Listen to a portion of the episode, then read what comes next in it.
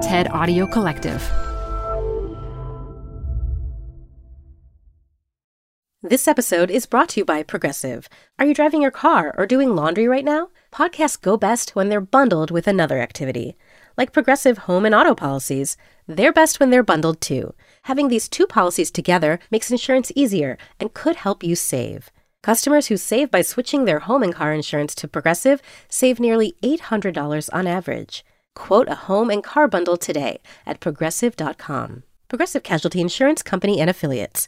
National average 12 month savings of $793 by new customers surveyed who saved with Progressive between June 2021 and May 2022. Potential savings will vary.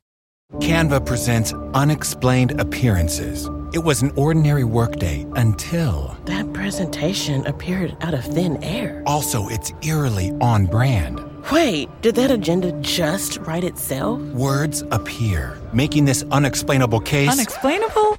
It's Canva's AI tools. I can generate slides and words in seconds. Really? the real mystery is why I'm only learning this now. Canva.com, designed for work.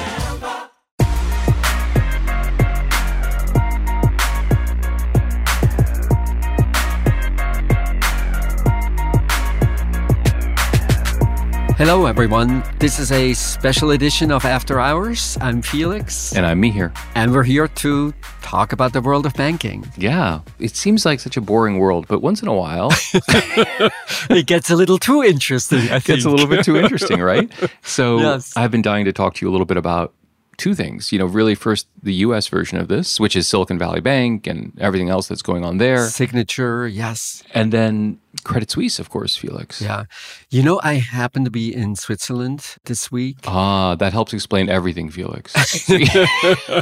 yes, of course. I brokered everything in the background. exactly. I cannot begin to tell you how important this is. Yeah. I think this is a little bit reminiscent of the time when Swiss Airlines went bankrupt, or basically couldn't fly, which also I think shocked the country in a way. It was almost unthinkable. Yeah. And then the Swiss generally are proud of their banking system.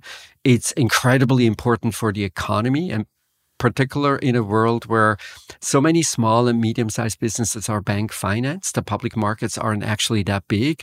And so then to have one of the two big banks just go away is incredible, really incredible. And then the question, of course, is is there more to come? So we got to figure all this out, Felix. Yeah, let's do it. Great.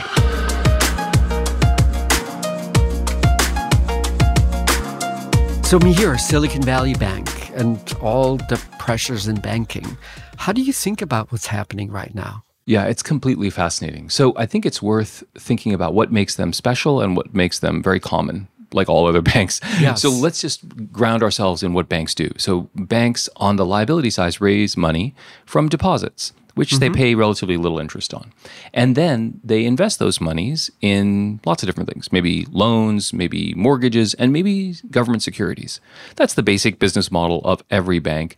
And they basically take these deposits and then they invest them in something slightly riskier and maybe slightly more long term because those deposits are very short term. Mm-hmm, okay, mm-hmm. sounds pretty straightforward. What makes Silicon Valley Bank special? Really, three things. One, it has a very unique business model, which is it is very specialized in one sector of the economy, obviously, Silicon Valley. So they raise money from one sector of the economy and they deploy funds largely in that setting. So that's not really what we normally think about banks doing, which is kind of diversified in the economy. So that's one. Second, they had an unusually high level of uninsured deposits, mm-hmm. which is just a way of saying we have deposit insurance, it caps out at 250K. These guys had a lot of large depositors. And so that makes it a little bit interesting. Then this third piece that's really interesting is they chose to invest in a lot of securities. So, you know, they raised a lot of money when Silicon Valley was very hot. So the deposits came in and they just deployed them in securities, which were slightly longer dated. Yep. Okay, great. So how could that all go wrong? And the answer is well, rates rise a lot. Mm-hmm. When rates rise a lot, that entire portfolio of securities becomes worth less. Now, what's supposed to happen in theory is everything's supposed to be okay. because That's right, as always. right because that deposit base is supposed to also become really valuable because you're attracting money at relatively low cost and interest rates are really high so that franchise is thought to be worth a lot more when interest rates go up Yep. okay well what ends up happening unsurprisingly those uninsured depositors are not that willing to like sit around as that loan portfolio deteriorates and then of course you add in social media dynamics and the whole thing comes undone Yeah. so it's really an artifact of those really three things a very concentrated business model, very high uninsured deposits, and then lots of securities. Now, the problem is those things do extend to other banks. Mm-hmm, mm-hmm. So, not so much the specialized business model, although that's certainly true for Signature, certainly true for First Republic, but more generally, not quite as true. Most banks are more diversified uninsured deposits. Again, some banks have lots and lots of basically just insured deposits. But then there are banks with 70, 80% of their deposit base being uninsured. Really? Yeah. Yes. And then finally, of course, look, lots of banks held bonds and those have lost value as the Federal Reserve has increased rates. So there's an element to this that is quite idiosyncratic. And then there's an element to it which is very common. And what mm-hmm. we're in the process of trying to figure out is how common is it and how idiosyncratic is it? And that is Yes. the struggle of what we're trying to deal with. Yeah. Let me maybe emphasize a first point that you made. I think that is just critically, critically important. If you look at the unrecognized losses at Silicon Valley Bank, like what you just described, how these higher rates spill over into lower values for bonds. And then you have losses if you hold the bonds to maturity, you don't have to write them down right away. But this is why they're called unrecognized losses. Silicon Valley Bank is not in the top 10% of banks when you rank them by the size of these losses. Similarly, if you look at how much capital did Silicon Valley Bank have, it's not in the top 10% of banks with the least amount of capital. And so from these numbers, you would think if you had to predict who's going to be in trouble in the current environment, actually Silicon Valley Bank wouldn't really be on the list of targets. But what's really different about them is just the size of these uninsured deposits. Right. Where if I get a little bit nervous and I have much more than $250,000 at Silicon Valley Bank, I have every incentive to run. And that, of course, is directly linked to their business model because Exactly. think of a startup that, I don't know, gets generous funding from someone. Well, what are they going to do with those funds? They have to park them somewhere. And in fact, they were encouraged to park them at Silicon Valley Bank by those venture capital funds. Yes. So the bank played an unusual role where it's the very business model that they had that then led to all of these uninsured deposits, which made it a prime target for a bank run. Right. And now the question becomes well, there aren't that many banks with specialized business models. Of course, First Republic is a classic example of them.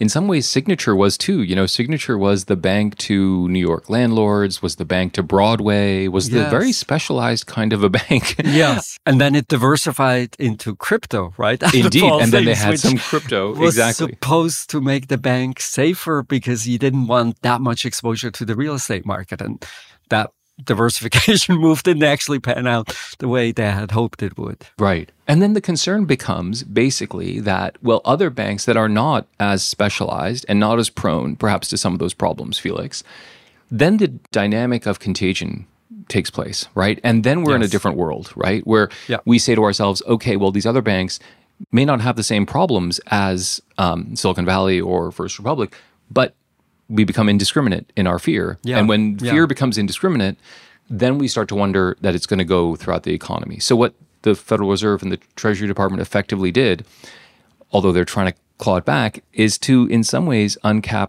deposit insurance, Mm-hmm. right? So, they effectively kind of uncap deposit insurance at these banks. Yep. Basically, they said all those depositors are whole. Now, on the one hand, you might say to yourself, okay, that's good. That'll calm things down. On the other hand, you might say to yourself, well, wait a second. Why are we uncapping deposit insurance? And if we uncap deposit insurance in the whole system, like what does that mean to uncap deposit insurance? That's a massive new set of guarantees in effect. Yeah. And you know what's strange about the deposit insurance is the way we do it, it's capped at a specific bank. Right. So, in fact, if you spread lots and lots of cash in chunks of 250,000 across dozens and dozens of banks, you effectively have uncapped insurance today. It's just a total headache to do it. And if people think it's not risky, no one will essentially do it. And I guess the rationale why it was built this way in the 1930s was that the exposure of the federal deposit insurance was meant to be less. Yeah. Because it's unlikely that dozens and dozens of banks fail at the same time. But in a world that we have now, I think two things have changed. One is maybe the 2008, 2009 big banking problems made us a little more skittish to begin with. Mm-hmm. So we're more nervous about banking than we used to be. Right. And then the rise of digital banking, of course, makes it now so much easier to move deposits around.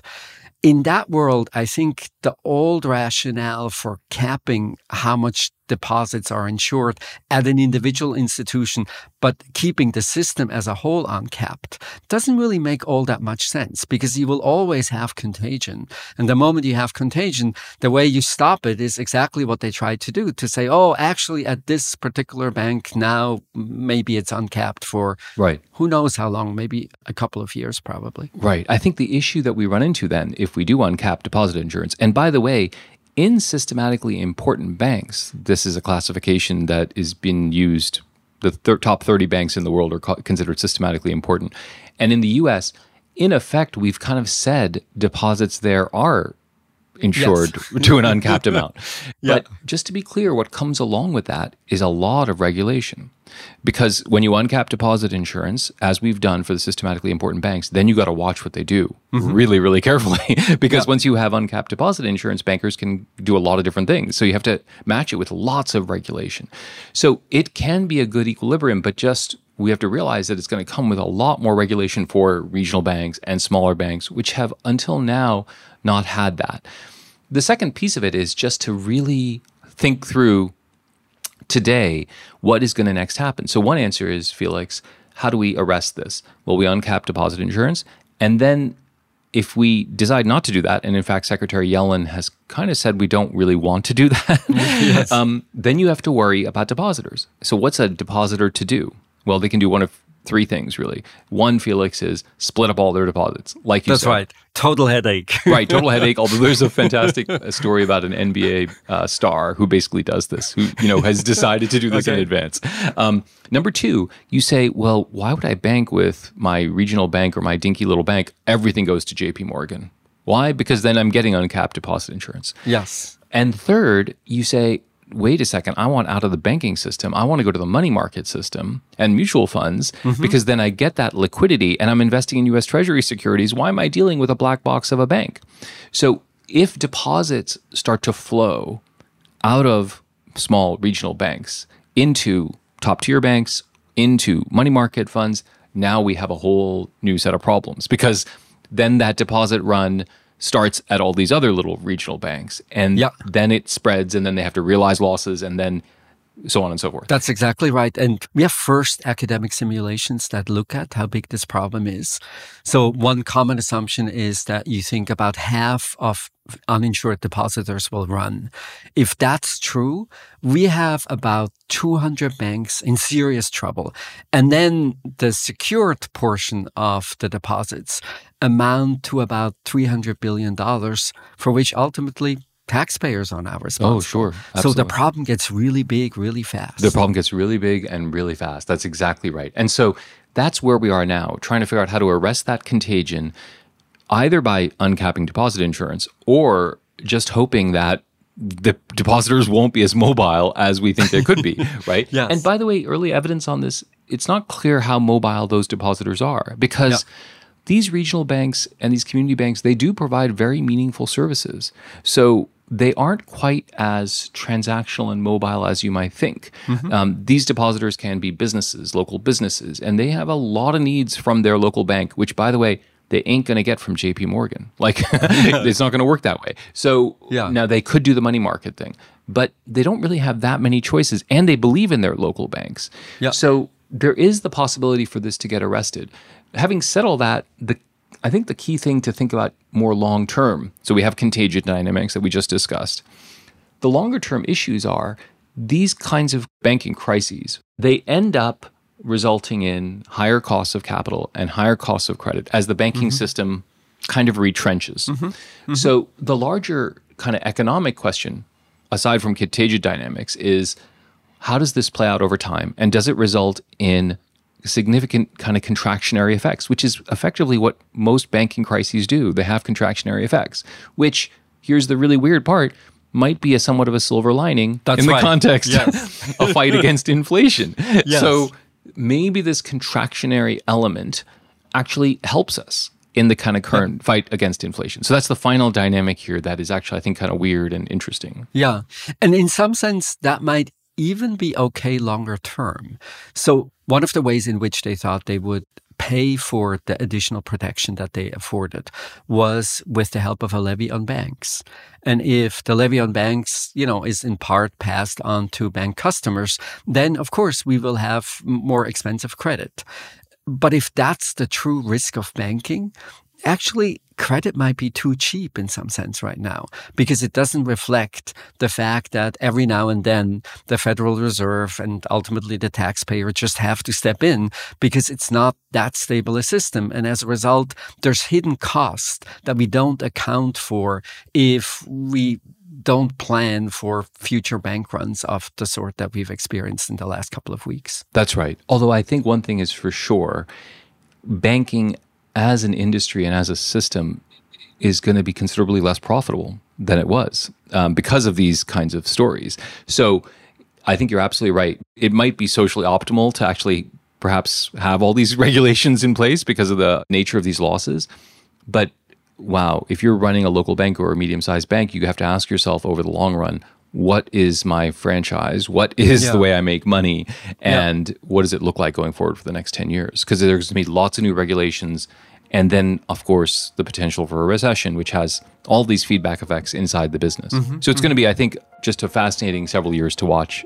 And it's, of course, important to realize that, you know, we talked about this in some ways in a pretty antiseptic way, but there are lots of jobs on the line. There's a lot of people who are deeply invested in these institutions. And to watch them wither away and disappear this quickly is really shocking Yeah. and heartbreaking to many people. And they're an important part of ecosystems, including in Silicon Valley and, you know, all around the world. So, really interesting to watch.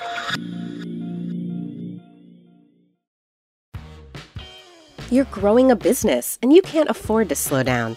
If anything, you could probably use a few more hours in the day. That's why the most successful growing businesses are working together in Slack. Slack is where work happens, with all your people, data, and information in one AI powered place. Start a call instantly in huddles and ditch cumbersome calendar invites. Or build an automation with Workflow Builder to take routine tasks off your plate, no coding required. Grow your business in Slack. Visit slack.com to get started.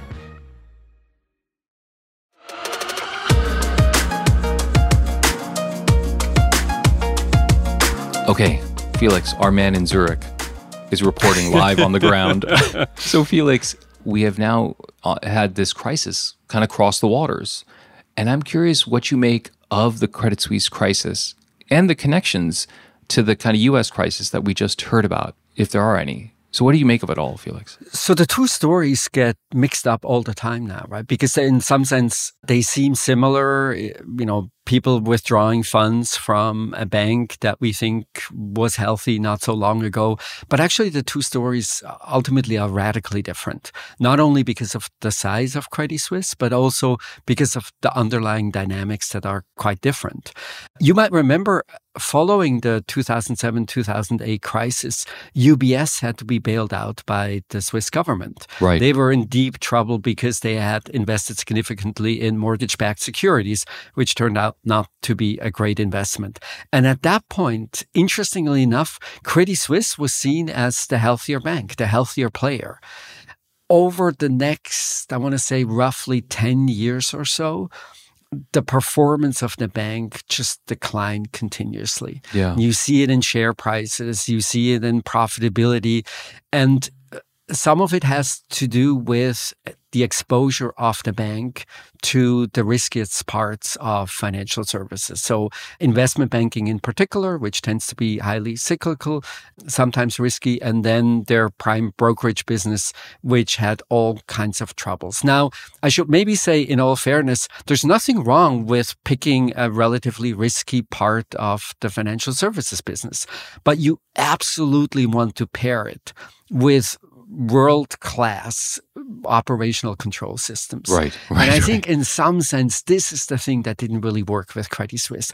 People now scold them for having, you know, played in a risky part of their business, but I think that's actually okay if it comes along with really fabulous controls. But that's the combination that they didn't really do. And so they didn't pull back from investment banking and brokerage quick enough. Uh, UBS, by contrast, has been doing really, really well. It's turned a fairly risky bank into a pretty dull business where dull, I think, is exactly a word that you like in the context of banking. So they have really focused on wealth management uh, right. for essentially the richest clients. And that's been a growing business, a stable business, a highly profitable business. So UBS is now doing really, really well, while Credit Suisse had these spectacular failures. You might remember Greensill Capital or Archegos, where just the risk controls at Credit Suisse did not work. They, in fact, almost uh, reimbursed Archegos for taking the kinds of risks that they took. Right. When in fact, everyone else knew that this is a story that might easily blow up.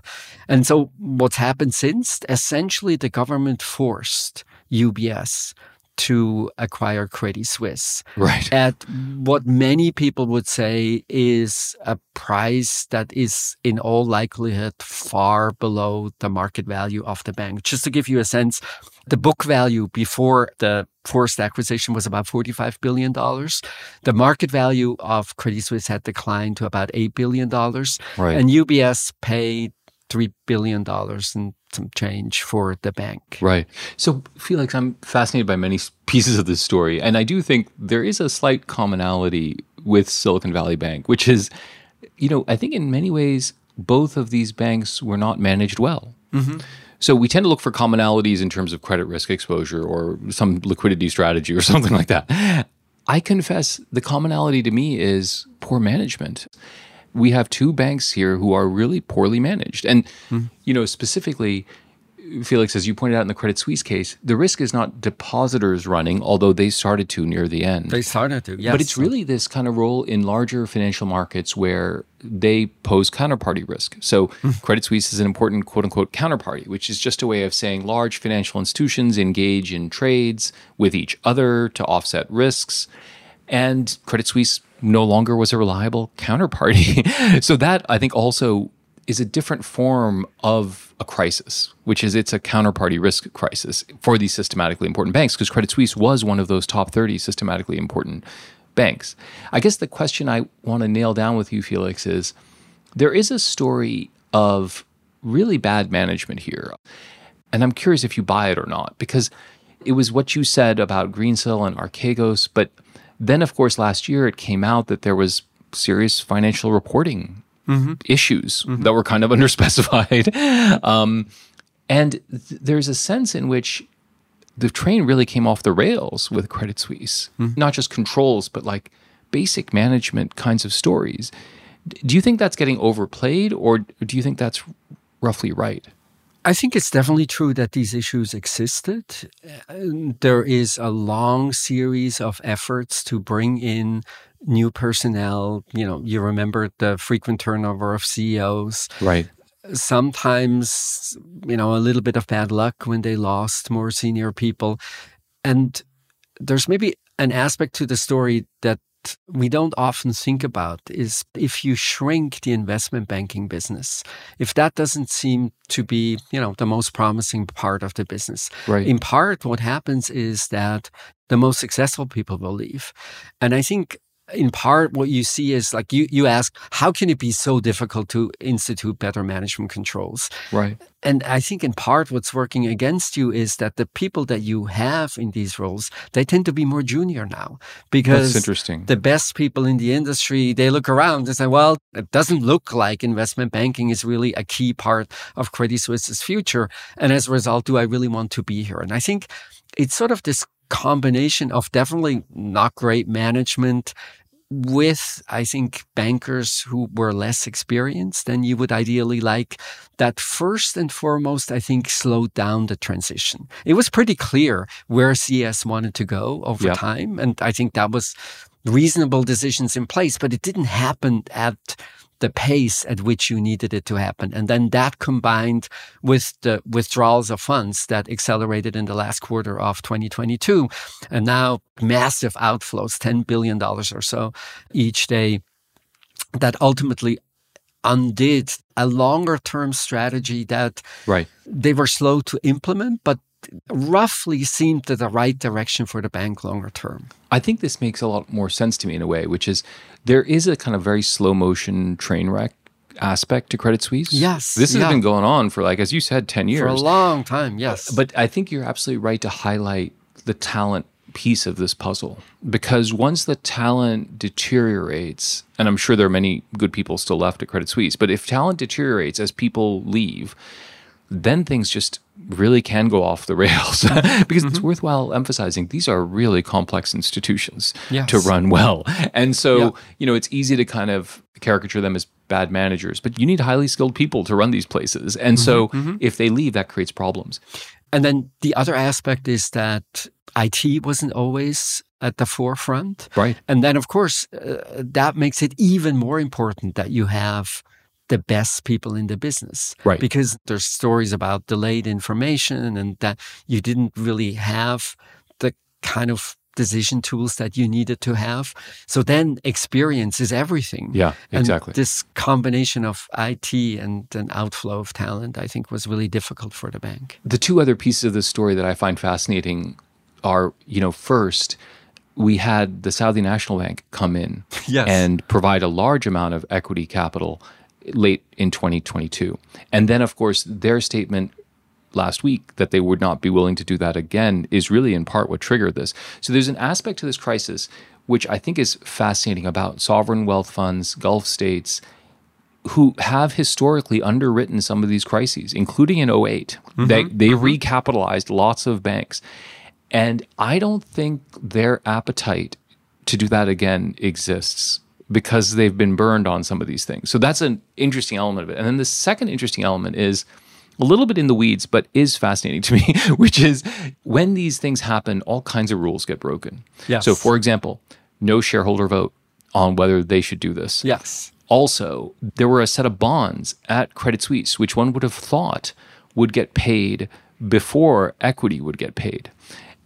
Turns out, actually, those bonds, so called COCO bonds or AT1 bonds, which have become quite popular in Europe mm-hmm, mm-hmm. as a way to capitalize banks, got wiped out to zero, even though the equity got something in this case, two, three billion dollars. So those two pieces of this story strike me as having longer lasting consequences, which is if sovereign funds are not willing to backstop this in the way that they've been willing to backstop things in the past, and if people start looking around and asking, well, wait, rules get broken and bonds are not safe, you know, in these circumstances, that strikes me as a really interesting part of what can happen here. Yeah. And maybe if I could add a third that seems really important. Following the 2008 crisis, Switzerland had devised a set of really elaborate rules what would happen in the next banking crisis. Right. So it's very involved, but the basic idea is you would try to insulate the domestic business of the banks because the banks are so important for the Swiss economy. They basically underwrite so much of the business activity that if one of the big banks were to fail, so say 40% of small and medium sized businesses have relationships with Credit Suisse. It's just like incredibly, incredibly important. And so the broad plan was insulate the domestic business. If government bailouts are needed, government bailouts will be available. And then sell off everything else. Right. Or if it can be sold, let the international portions of the business, in particular the counterparty business that you alluded to earlier, Mhm. let that just go away. It, that's going to fail, and that's not going to be Switzerland's problem. That was basically the plan. And then, of course, when it came to actually implementing it, they looked at the plan and they said it can't be done. Right. And the reason is that the global aspects, the contagion that everybody feared, were so massive. It wasn't a coincidence that both US regulators and UK regulators were in direct contact with the Swiss regulators when they forced the deal. Yeah. I think that ultimately says these too big to fail ideas that we had in 2008 they're essentially not implementable. And the most troubling part of this is, of course, what did we create in the wake? We created an even bigger bank. Mhm. If it wasn't possible to let Credit Suisse fail because of global contagion, what's going to happen if UBS, now inclusive Credit Suisse, is going to get into trouble at some point in time? And I think one of the things I'm curious about, how you think about it, is whether there's something about the size of banks that ultimately this crisis and previous crises have just proven that they become unmanageable. They become a public liability in one way or another. Asking then, is it even wise for economies or the global financial system to have institutions of this size? Yeah, I think that is a totally fascinating question. And there's two at least angles on that. First, in a way, Switzerland is unique in the sense that the size of the banking sector relative to GDP is very large Is enormous. and that has a historical you know legacy with it and so any quote unquote bailout has consequences in Switzerland that are very different than in any other country because of just literally if you compare the equity capital to GDP the fractions are overwhelming in Switzerland even much more than the US or the UK so that's the first piece which is a Switzerland idiosyncratic piece. But the larger question you're asking is I think in a way not too big to fail but the way I've thought about this is too big to manage. Mm-hmm. At some point, do these banks exist at a scale where the span of control and the risk controls that are needed are simply too large? Now, on the one hand, Felix, you'd expect there to be incredible economies of scale. and there are, yes. and there are, exactly right? And so we should expect talent to gravitate towards the best places. There's large fixed costs, IT costs, just to name one, but also expertise can agglomerate in institutions, and one would expect there to be actually benefits relative to there being, you know, lots and lots of small banks. Now, in the US, interestingly, we have both. Like the US is kind of weird in the sense that, you know, we have 4,000 plus banks. Mm-hmm. Now, four of them are massive and systematically important. And then we have thousands of small ones. and so, in a way, that US model has always struck me as weird. And maybe we have too many banks.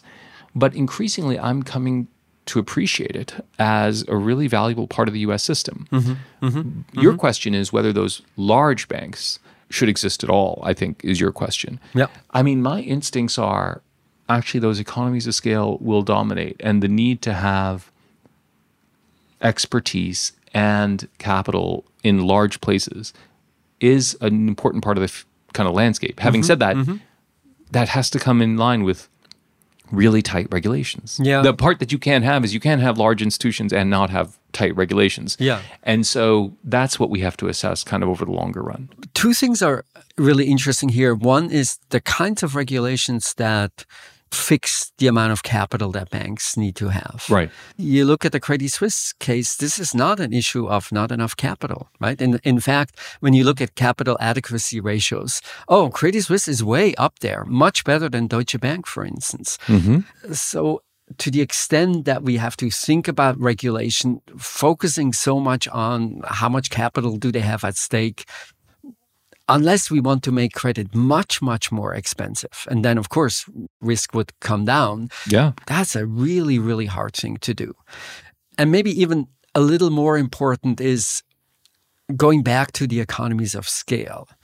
One of the things that I'm unsure about is is this a benefit that is mostly a private benefit in the sense that, you know, I Yes. now have lower costs. I can spread all of these IT investments over an, an enormous amount of transactions. Exactly. What I think is the job of banking, does it actually affect the allocation of capital in the economy? Does it somehow make it better? So, one of the reasons why I think even the banks that have these really big wealth management businesses, one of the reasons why they always will always have investment banking alongside is is that many family offices want direct access to investment banking deals. Right. But does that really improve the allocation of capital or does it somehow just influences a little bit who gets how much business and what does the distribution of profitability look like? And I'm increasingly a little less convinced that it has so much to do with the cost and um, sort of the right places to allocate capital